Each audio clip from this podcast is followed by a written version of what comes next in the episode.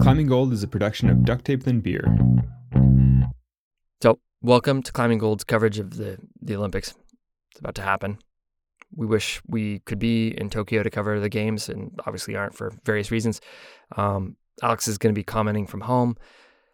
What we wanted to do on season two is take a step back and cover some of the stories that will get missed in the breathless Olympic coverage of the competition and you, you know you're going to hear a lot of glancing interviews with athletes. And the climbers competing in the games they've been training for years to get to this point and there's a lot of stories that surround that and we were hoping to kind of dive deeper into that. Um, we've been talking to some of team usa since they qualified more than a year and a half ago.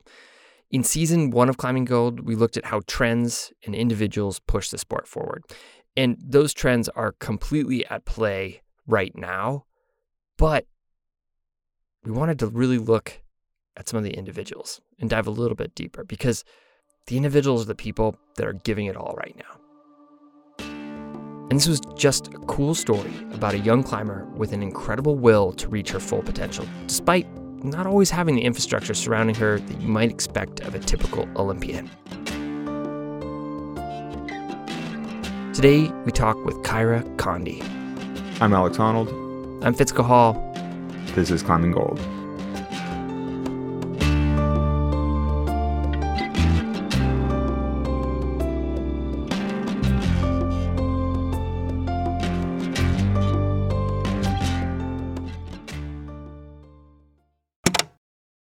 All right, I know the Olympics are, are definitely still a few weeks out, uh, but have you thought much about climbing beyond that? I'm definitely going to retire from competitions one day. But it's also, I think, why climbing is a lifelong sport because there's all these outdoor things that I could try and do. You know, like I've never climbed anything in Yosemite. So like maybe I'll go do try and do like something there. Actually, ironically, my mom has climbed Half Dome, but I have not ever been to Yosemite at all. So Wait, she she hiked it or climbed it? No, she climbed it. Really? Yeah, she did you, she did Snake Dike. Snake Dike is a famous moderate five seven on Half Dome. Really? When when was that? Uh, she did it a few years ago. Uh, and uh, yeah, I, I, still haven't ever been. So I'm like, dang, mom, like you're more of a pro climber than I am. She uh, she got into climbing after you did. Yeah, so both my parents like to go to the gym now. Um, That's awesome. Yeah, it's it's pretty great. Um, but my mom's actually like really afraid of heights. Like I, I stopped letting her belay me as a kid because she would keep me too tight on the belay. yeah, she would get classic. nervous. No, I, I, I took my mom up Snake Dike, so you know that's what a that's what a good child does for their parent. Just just putting that out there. Nice. maybe maybe one day I can uh, take my mom up it, but I don't think she's ever going to do it again. when did you start climbing? Man, so I think I climbed a few times before I actually would say I became a climber, you know, and I just absolutely loved it and would beg my parents to take me to the climbing gym uh, for any days off that we had and stuff like that and I think I, I, remember just the first time walking in, just being completely in awe that there was a place where I was actually allowed to climb the walls. Because I would use, I used to climb like our kitchen cabinets and the fridge and stuff like that at ha- at my home. And so um, having a place where I was actually supposed to do that was just total heaven for me. um, was it a? I'm just totally curious. Was it like a birthday party that got you in the first time? It actually was a birthday party that like really introduced me to the sport of climbing when I was like 10, which is hilarious. I feel like a bunch of people who started kind of in that 2008, 2009 time, like that's how we got started was a birthday party. totally. It's funny. I, I, it just dawned on me of like how many climbing careers birthday parties have, have launched. It's probably quite a few. Did you ever to trade for climbing gym memberships? Did you ever like do the birthday party thing? Yeah, yeah, no. I mean, I, I fully worked at my climbing gym for many years when I was a teenager. So I just belayed birthday parties every weekend. I mean, it was full on like belaying. I mean, you know, I, I could be misremembering because I was, you know, 15, but uh, I think each one was maybe two or three hours or something. And, you know, you do like three of them in a shift. It's like after belaying a bunch of kids who are screaming at you the whole time, you're like, oh, I hope the parents at least give me some of their pizza at the end. How much of a bread and butter were birthday parties for climbing gyms at that era. Like it, like they, I mean, it just seems like they were a huge thing. Yeah, I don't know for sure because nowadays in modern gyms, birthday parties definitely aren't the bulk of the income. I mean, it's it's the recurring memberships that are the most important thing. But it does feel like back in the day, birthday parties and, and sort of group outings like Boy Scout troops and things like that were far more important because there just weren't as many regular members and and the gyms just weren't quite as crowded. So having the big groups come in on the weekends was was an important part of the business. Kyra grew up in Minnesota. She started climbing at the gym Vertical Endeavors in St. Paul at age 11. And the minute she started climbing, she was totally hooked. The individuality of it and the competitiveness just clicked for her. Just you versus the wall. I feel like I'm a really competitive person. And so, um, like having something to compete for was definitely uh, inspiring to me. Like I tried team sports as a kid and they just didn't really suit me because I wasn't in control of the whole thing. You know, I could play soccer, but if I wasn't the one scoring every goal, you know, or like it wasn't entirely up to me whether or not we we won or lost, and I think I didn't like that. Um, so I really kind of gravitated towards those uh, individual sports where it was entirely up to me whether or not I did well or didn't. Because um, then it's like, you know, either all the glory or uh, all of the disappointment was completely on myself, uh, which I've always really liked about climbing. But as she describes herself, what she excels at best, maybe it's her climbing superpower, is recognizing that success or failures in climbing don't reflect on who she is. In other words, her performance or ability and her self worth as a human are two separate things. And, and that's not, as easy as that sounds, that that's not something a lot of high end climbers are necessarily always good at separating. You know, climbing is mostly failure. You know, like at the gym, you're not just sending every single thing that you get on. Same with outside. You know, the majority of a session is finding the wins in getting closer to doing a move. You know, sometimes it's not even successfully doing a move. You know, uh, and so I think climbing really humbles you in that way, where you really have to get used to kind of getting that beat down. Uh, and that also I think suited my personality really well. Um, I think if I fail at something, it just makes me want to do better at it and learn how to do better. Um, so I think some people when they fail in climbing take it really to heart and like turns into you know they failed as a person instead of just failed as a at that climb. Um, and I think I've always been really good at keeping those two things separate. Where um, if I can't do something or don't do well enough at a competition, I try and learn from it and apply it to my training, figure out what I could do different, and like uh, just go from there. Pretty quickly, she started to have success. She started pushing her grades, succeeding in climbing competitions, and standing out. But with that, came some of the pretty ugly side effects. Toxic masculinity from the guys at the gym who didn't like seeing the girls climb harder, coaches that didn't believe in her, shitty teenage rumors. There actually was, I feel like, a moment where I, it's probably when I quit the team at the um, gym. I think I, I had heard somebody had said something about where my in, like, motivation came from. And it was, it was like a telephone effect, you know, and I was all offended by it. and I think that's really what like made me quit the team and like realize that you know there wasn't people who were necessarily behind me in the way that I needed and that I could do it better myself I guess. So at least how I pictured it. And um yeah that was kind of I think the moment when I really took it into my own hands to like start training and take things seriously and not really care what other people thought about it.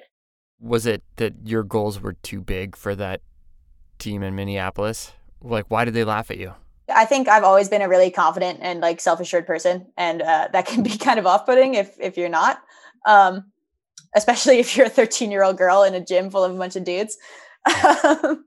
so I think that's kind of why that was the case. Uh, like I just uh, didn't really fit in. So Kyra did her own thing, started climbing on her own, left her coaches and the team, taking the training seriously, more seriously than ever than the coaches did, and keeping a lower profile but still succeeding in competitions. Did you train yourself? Like when you were, you obviously had been on the team when you were a kid, and then you left the team and you kind of did your own thing. Um, it sounded like you competed some, but did you, as a teenager, did you train? Well, it's hard to say. So it's it's hard to say that I trained as a teenager or or even as a young climber in general because the idea of training for climbing was just so different at that time.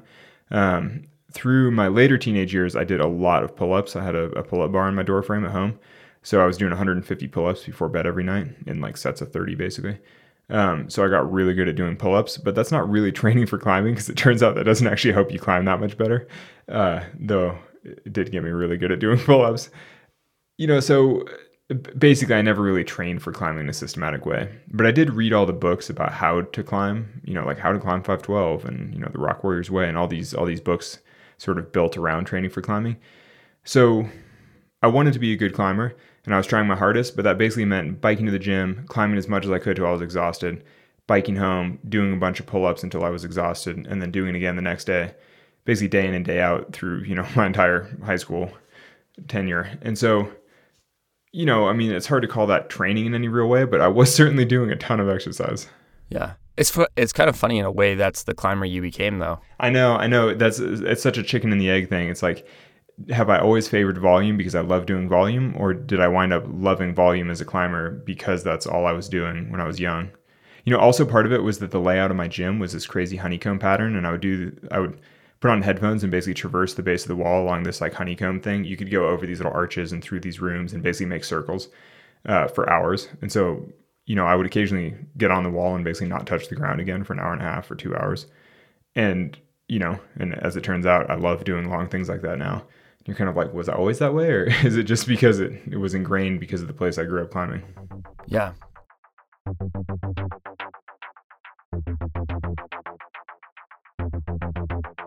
After the break, spray walls, spinal fusions, and spotting your weaknesses.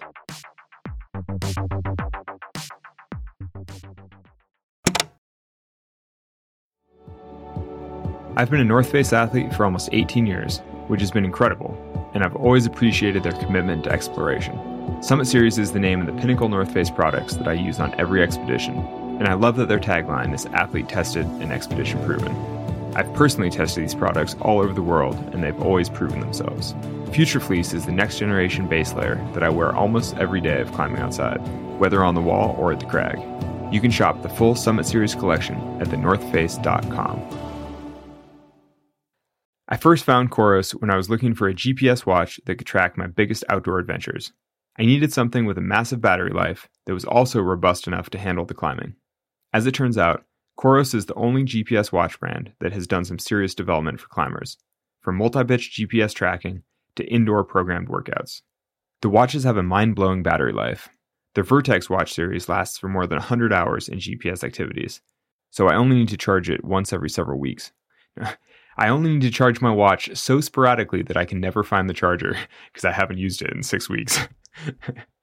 if you're interested in bringing new technology into your climbing training and tracking, you should consider their new Vertex 2S. Go to Coros.com and use the code ClimbingGold to secure a free watch carabiner with the purchase of your new Vertex 2S.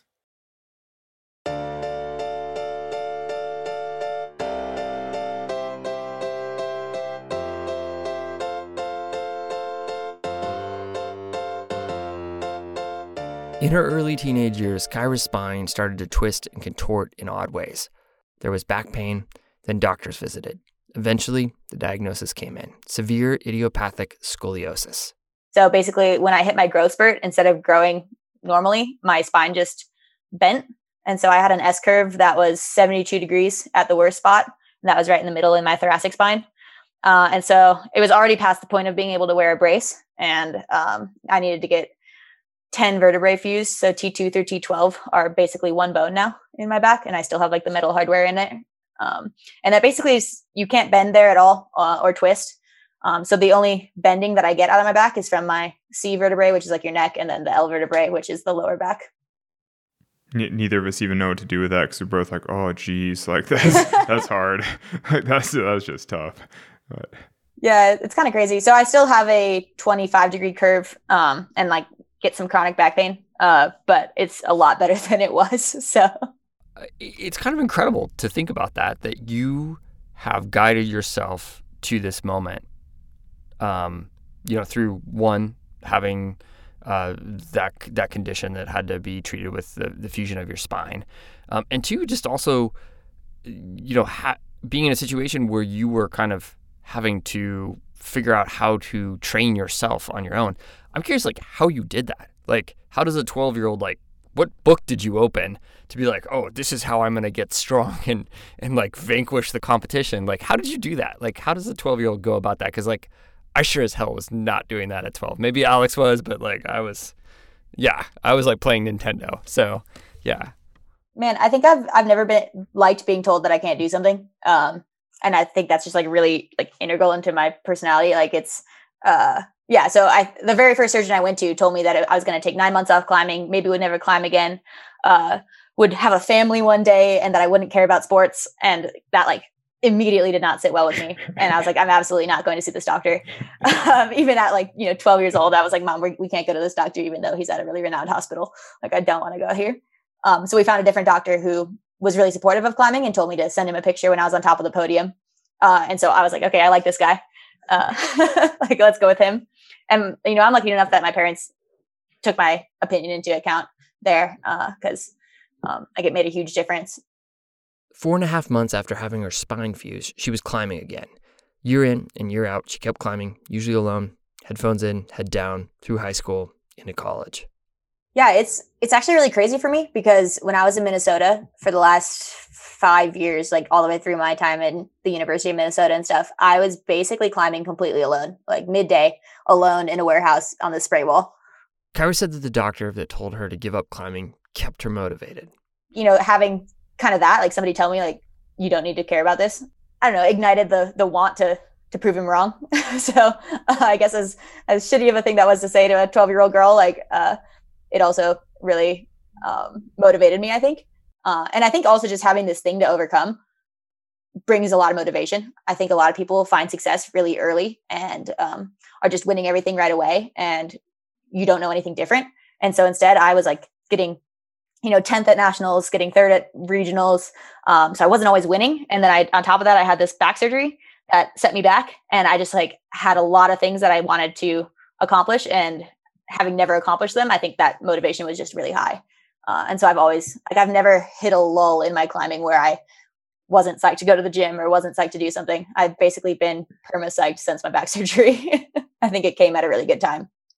It's interesting you say that by not winning competitions, you were more more motivated to push yourself and improve. Because uh, I had the same experience where I wasn't winning competitions, and and I went the other direction where I just went outdoors and just went adventuring in the hills and went hiking a bunch and like you know w- went and had crazy experiences and uh, just sort of left the indoor climbing behind because I was like, you know what, I'm just not very good at this. but um, you know, I guess the question there though is is you know like w- what has kept you motivated to grind at something for so many years to to basically see steady improvement over a decade? I mean i think i just really love the feeling of um, working hard at something and then accomplishing it. So i think the motivation comes from just there's always something you can get better at in climbing. And i just really enjoy that feeling of being bad at something and then you know just like brute forcing it into being a strength eventually. A, a, a friend of mine uh, a friend of mine in vegas has a little theory that he calls the pain box where he's he says that you have a set amount of pain in your life, and it's the pain of sucking versus the pain of hard work. And all you have is a little partition that you can slide back and forth. So, you know, no matter what, you're going to have a fixed amount of pain in your life, but you can just slide that partition back and forth to have less less pain from sucking and more pain from hard work. You're, you're describing uh, that you, have always appreciated the more pain from hard work. Totally. I mean, I actually really relate to that. I have a tattoo that says "You suck, try harder," um, which was written above my gym that I uh, that I climbed at in Minnesota and was also written in the gym that I started at. Uh, so I, I, think, yeah, I, I, definitely really relate to that that feeling. and I don't actually think I suck. Like I think that's the, the misconception with this tattoo. By the time Kyra finished college at the University of Minnesota in 2018, she was climbing at an elite international level. She decided to move to Salt Lake City and try having a coach again. Uh, and I didn't even have a coach from like age 15 through age 22 whenever I moved here.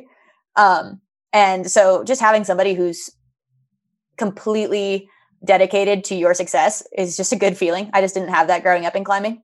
Um, and so that just takes a lot of pressure off of myself. Like I was always having to provide myself with that uh, motivation and that, um, you know, affirmation, I guess. And so having somebody else to provide some of that uh, is huge and just takes off that stress.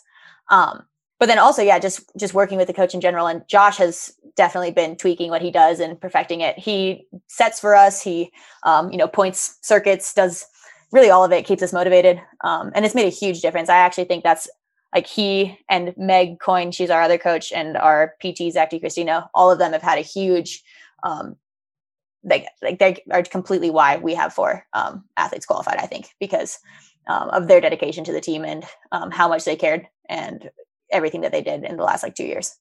We went and talked to USA Climbing's assistant coach, Meg Coyne, who gave the credit right back to Kyra. One thing I respect like hugely from Kyra, and you don't always see it because a lot of what she does is on her own right, but she is the hardest worker I've ever met in my whole life. She tries so hard. And when like if Kyra says like I'm having trouble with motivation, it's kind of like, "Oh." Because that girl works. But I think that's a holdover from doing it all on her own for so long. Like she her work ethic is what has gotten her this far. She really perseveres. Here's Kyra again. Like that was one of the hardest parts of going from not having coaches to having coaches was like just really trusting that they were behind me and that um like like just letting somebody else come up with those plans was just really hard because I had done it for so long. Assistant coach Coyne also added. Yeah, and she's an interesting one too. Like a lot of what she's doing now is all the stuff she really didn't have the opportunity or the help for before, like a lot of mental training. Like she'll talk about working with the sports psych and working with Josh and like having these new mental strategies. Whereas before, most of what she did was get stronger and fitter and all these things. And having the training center has been great because working on weaknesses in front of a bunch of people, a lot of whom are better at those things than you, is really hard. And especially like, you know, having a space where you can do this not a, not a commercial gym. I actually started working with a sports psychologist and she made a huge difference in just my mindset in general during competitions. And the main thing was a lot of times I'd be thinking about something else while I was climbing. So, you know, if you're in the middle of the competition lead climb and you're thinking about how hard the section after the section you're on is going to be, you're not going to be focused enough on the section that you're doing that you're going to make a mistake. So it's kind of this idea of present focus of being in the moment and climbing exactly what's in front of you. And this can be like applied to kind of all aspects of life, really um, and having this present focus and whatever outcome comes. But if you are present focused enough, then ideally the, the outcome that you want is the one that's going to happen. You know, like you'll climb better uh, if you have that focus on what you're doing rather than thinking of what the outcome will be. So I guess even though those those negative failure thoughts definitely came through my mind, like, oh, what if I slip right here or something like that? Uh, you just kind of push them away, don't let them happen, and replace them with a with a better thought. So if I pictured myself false starting in speed climbing because like, your brain just will do that sometimes you know like what if i false start um, then i would also then picture myself getting a pr and uh, that's the one i would focus on of the two things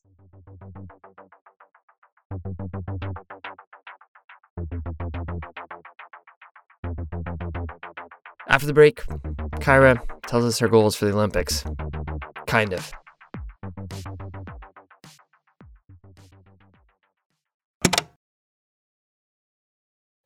Element is a zero sugar electrolyte drink mix formulated with a science backed ratio of sodium to potassium to magnesium. Each packet delivers a meaningful dose of electrolytes, free of sugar, artificial colors, or other dodgy ingredients. It tastes great, and I've used it extensively on expeditions. Element is formulated for anyone looking to restore health through hydration and is perfectly suited for athletes, folks who are fasting, or those following keto, low carb, whole food, or paleo diets. Try Element totally risk free if you don't like it, they'll refund your order, no questions asked. So whether you're new or returning Element customer, you can get a free Element sample pack with any drink mix order when you go to drinkelement.com slash climbinggold. That's drinklmnt.com slash climbinggold. Dr. Squatch crafts natural, high-performance personal care products with no harmful ingredients. I don't shower often, but when I do, I use Dr. Squatch. I especially like the Summer Citrus Bar Soap. From soap to shampoo to conditioner, they help me look, feel, and smell my best for whatever adventure I go on. They're offering listeners 20% off any purchase for new customers with the code ClimbingGold, or you can go to drsquatch.com slash Honnold. Dr. Squatch. Get dirty, stay clean.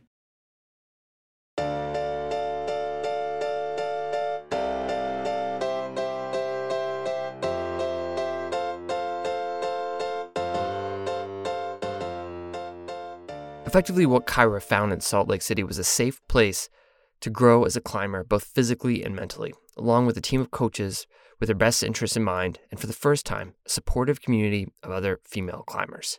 It really felt like USA Climbing had a team. And we'll get more into that later on in another episode. And so coming here and having a like a huge like female scene has actually been crazy. Like uh, everybody who trains, the, most of the people who train in the training center are girls. Actually, uh, there's actually a, a, bigger guy crew here as well.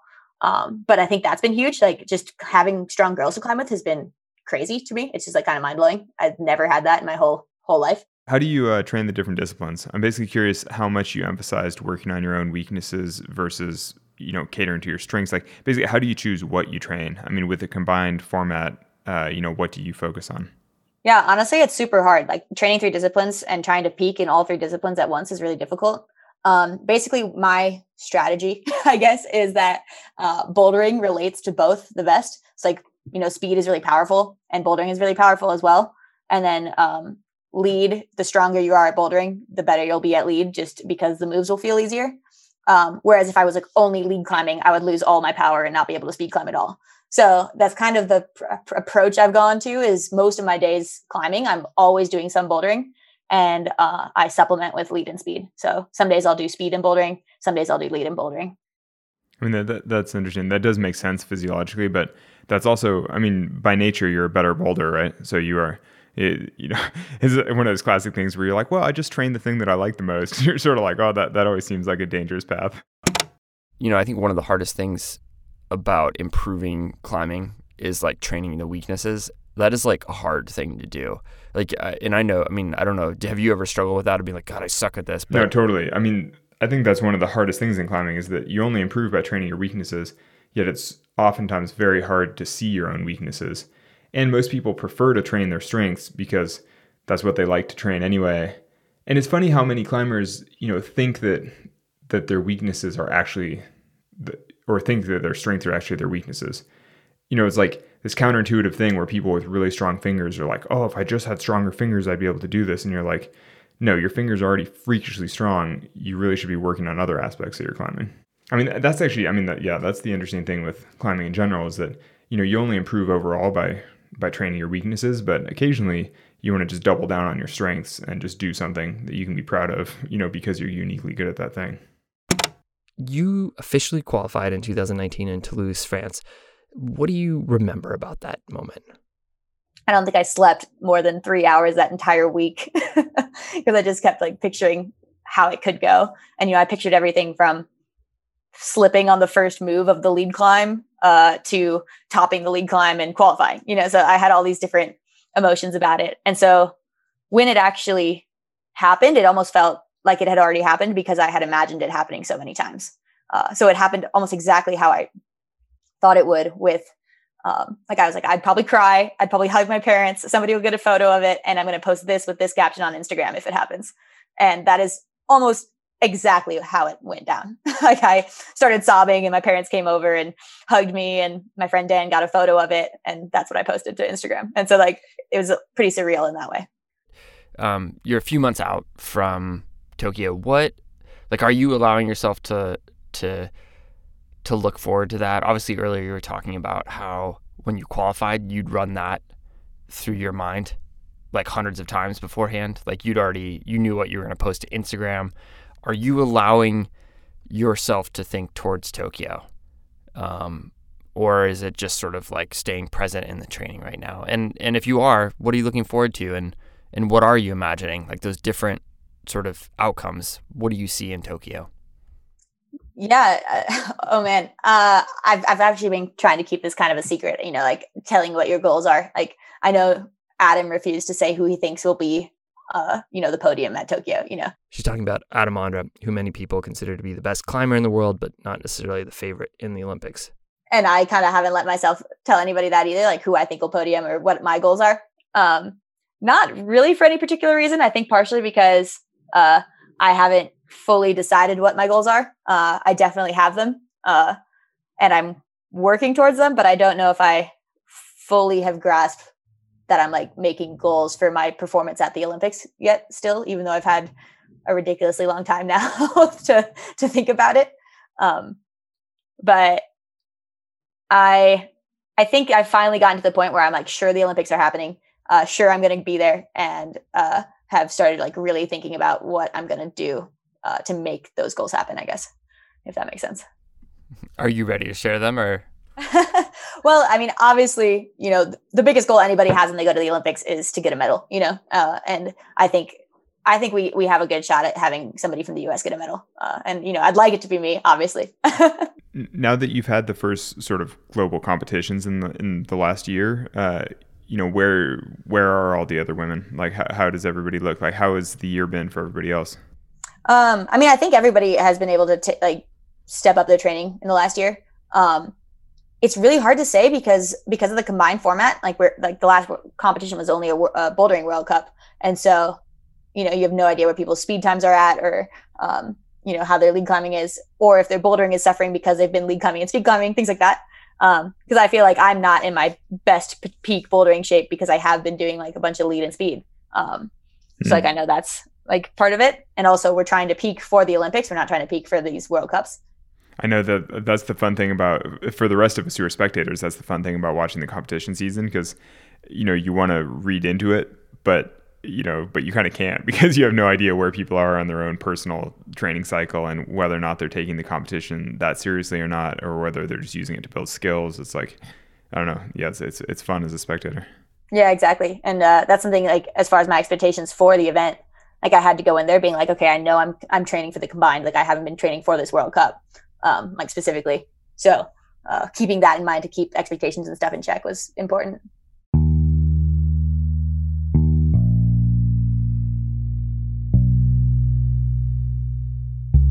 We did this interview with Kyra a few months ago, and in just a few short days, we'll see how Kyra does in Tokyo. And I think it's pretty impressive that she's even there. I mean, yes, there is the spinal fusion, but even more importantly so, to put it in context, is Kyra, she did this on her own terms, inside of her own system that she built as a young teenager. And that is pretty damn impressive. Because I think about where I was at 13, right? And I mean, imagine yourself at 13 and saying to yourself, like, I am going to be able to teach myself, to train myself, to find the willpower to compete at the highest level. And have that come from within, that determination, it's pretty damn incredible. Do you think that we will see sort of self trained, self taught, uh, self realized climbers in the future in the Olympics? Or is Kyra, Kyra maybe like the, the last of that era? I think it's very possible that Kyra could be one of the last self trained climbers that we see in the Olympics. The level of the national teams is just steadily rising. I mean, particularly with climbing being in the Olympics now, I feel like every national team is is sort of upping its game uh, because you know of the influx of, of attention that comes from the Olympics. So yeah, I mean, it's hard to imagine. I don't know. I mean, yeah, currently there might still be some climbers out there who are sort of self-coached and and self-driven, but I think their numbers will be shrinking as climbing gets more serious.